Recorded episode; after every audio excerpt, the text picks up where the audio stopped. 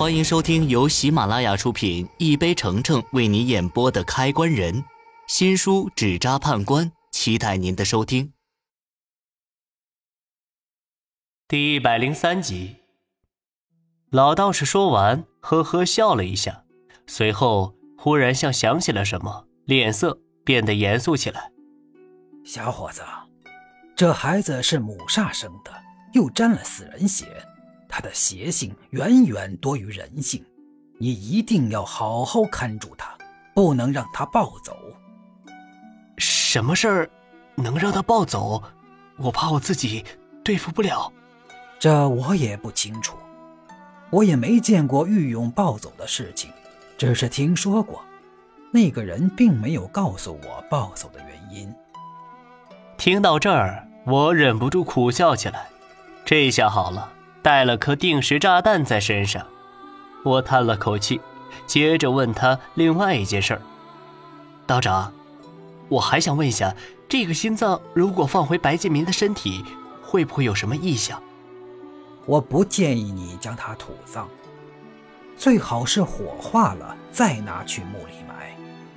老道长给我的答案很是让人意外，他这想法还真有些触动我。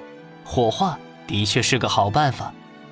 其实我们开棺匠这个行业，帮人办丧事只是为了谋生，不在乎死者必须是土葬还是火葬，这两者哪种都有利于死者投胎，就用哪种。做开棺匠真正的目的是为了解决那些诡异的尸体和棺材，让死者能早日投胎，让活着的人平安活着。这也是师傅冒着生命危险接别人不敢接的那些丧事的理由。可许多人都不支持火葬，认为火葬会让死者受苦，但并不是这样。死者不能安心投胎，才是真正让他受苦的事儿。也不知道白一鸣能不能同意让他爹火葬。不同意的话，我还真没有办法了。而且现在就算是火葬，也不是完全安全的办法，火葬只是为了能防止尸体变成僵尸，可防止不了他灵魂化煞的可能性。最后，我心事重重地跟老道士告别，顺便问起了他的名号。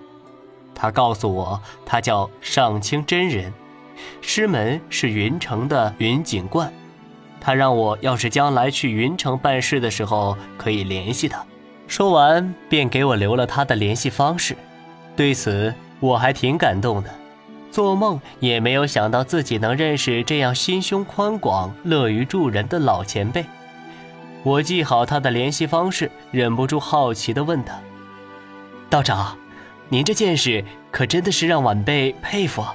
冒昧地问您一下，这些东西，您是从哪儿听到的？”这些话问出来，我一点也不尴尬。现在上清真人在我的心里就是跟师傅一样厉害的人，总感觉他特别神奇，什么奇怪的事情他都听说过，比如冥香、玉容这样的东西。要不是我见了这么多的怪事儿，我还只是觉得他们像天方夜谭一样。我年轻时跟着师傅在北岭闯荡过，那地方跟阴行有关的事算是千奇百怪的。我跟你说的这些，就是从那儿听来的。上清真人淡定地挑了下眉。北岭，这地方我好像听师傅提起过。他说那地方是以前开关匠的地盘。看来将来有机会，我得去那里看看，那地方到底有多神奇。